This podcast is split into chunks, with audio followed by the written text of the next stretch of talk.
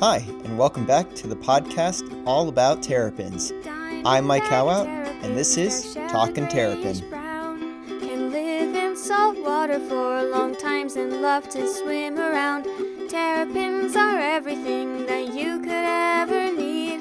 Their diamond patterns on their backs, their large webbed feet. Terrapins are adorable, live upwards of 40 years. Let's break their lives, we do our best to keep them here. If you want to know more, then tune in to Talking Terp. We'll tell you all you need to know. Come on and be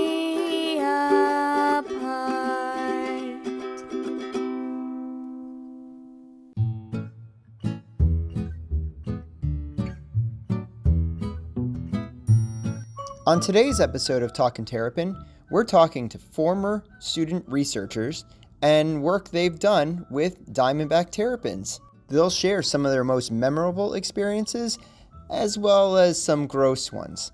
So, without further ado, let's take it away with Rachel. Hi, Rachel. Uh, would you mind talking about some of those great experiences you've had with terrapins? Maybe something that stands out from when you were in school.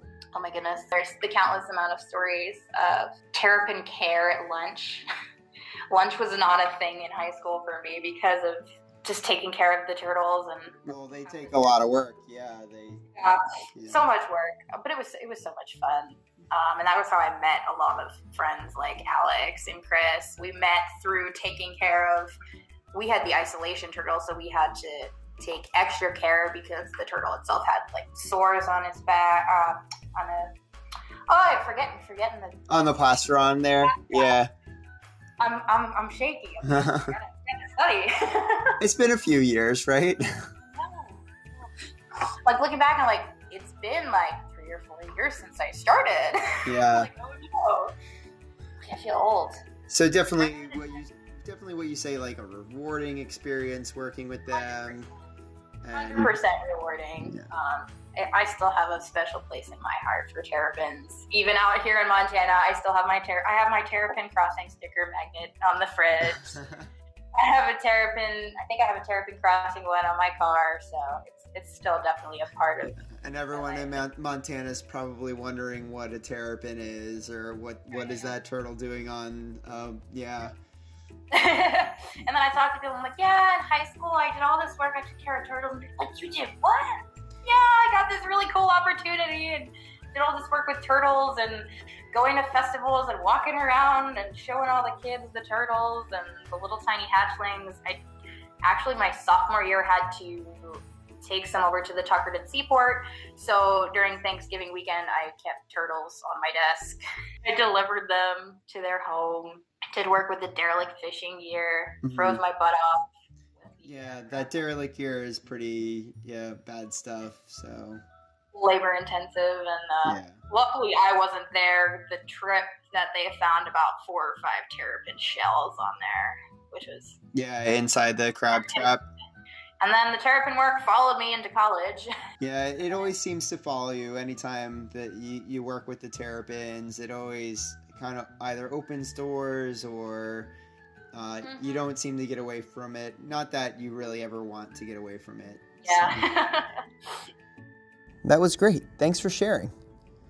We're now going to talk to Emma. Emma is actually a former student of mine. It's great to have you on the show, Emma.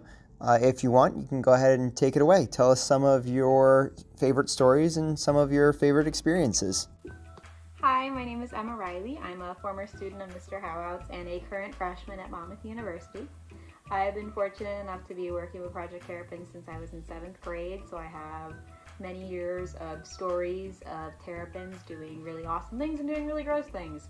But the one that sticks out to me the most has to be from my freshman year of high school. When I first started at Mates, I was tasked with completing my independent research project, and I chose to do a project working with hatchlings where I determined whether or not they had a directional preference based on use of the magnetic field and the location that they hatched. And I was working with like brand new little babies, like ones that had hatched like maybe a month before I started my project. They were like this big, so cute. Everyone was like, oh my gosh, you're so lucky, they're so cute. And I was like, yeah, I am so lucky. They're awesome. I thought my research project was like the coolest thing ever, which is exactly what you want when you're doing a research project for you to just love it and like want to do it all the time. Um, and I remember once the cuteness factor kind of wore off and I was like working with them consistently, I just started realizing how awesome they were just as an animal. There's so much personality in them and they're so intelligent and I just like totally fell in love. I think that was like done deal. That's when I decided I was going to work with Project Terrapin for the rest of my high school experience. And not to mention that they did, in fact, prove the hypothesis um, that I'd come up with right. So that was like a huge bonus, um, big point in their favor. But yeah, that just has to be the number one Terrapin memory that I have over the years. Thanks, Emma. We appreciate having you on. Well, that's all today for Talking Terrapin. We hope you'll be here next time. For Talking Terrapin, I'm Mike Howout. We'll hatch you later.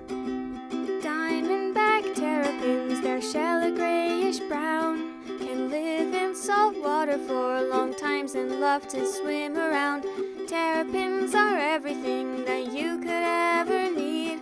Their diamond patterns on their backs, their large webbed feet.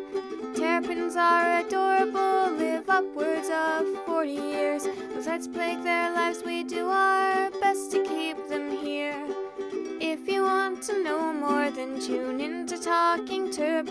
We'll tell you all you need to know. Come on and be